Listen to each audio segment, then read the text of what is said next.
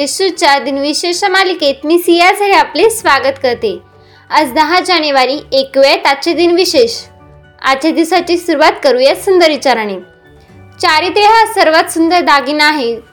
तो जितका जपला तितकी त्याची किंमत वाढत राहते. आत्ता एक नजर टाकूया त्याच्या महत्त्वाच्या घटनांवर. ड्यूक ऑफ कनटने भारतातील इंडिया गेटचा पाया एकोणीसशे एकवीस साली रचला. एकोणीसशे एकवीसमध्ये महात्मा गांधी यांनी काशी विद्यापीठाची स्थापना केली.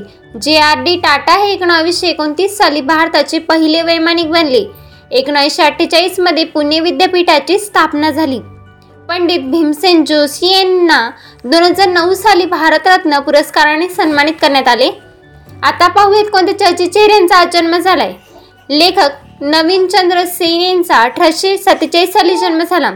मराठी लेखिका दुर्गा भागवत यांचा एकोणावीसशे दहामध्ये जन्म झाला. अभिनेत्री माधवी मुखर्जी यांचा एकोणावीसशे बेचाळीसमध्ये जन्म झाला. माजी केंद्रीय मंत्री राजेश पायलट यांचा एकोणीसशे पंचेचाळीस साली जन्म झाला. कवी कुमार विश्वास यांचा एकोणीसशे सत्तरमध्ये जन्म झाला.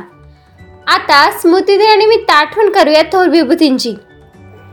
ज्यांनी निर्जंतुकरण सर्जरीचा फायदा सांगितला असे ब्रिजिश सर्जन जोसेफ लिस्टर यांचे एकोणीसशे बारामध्ये निधन झाले.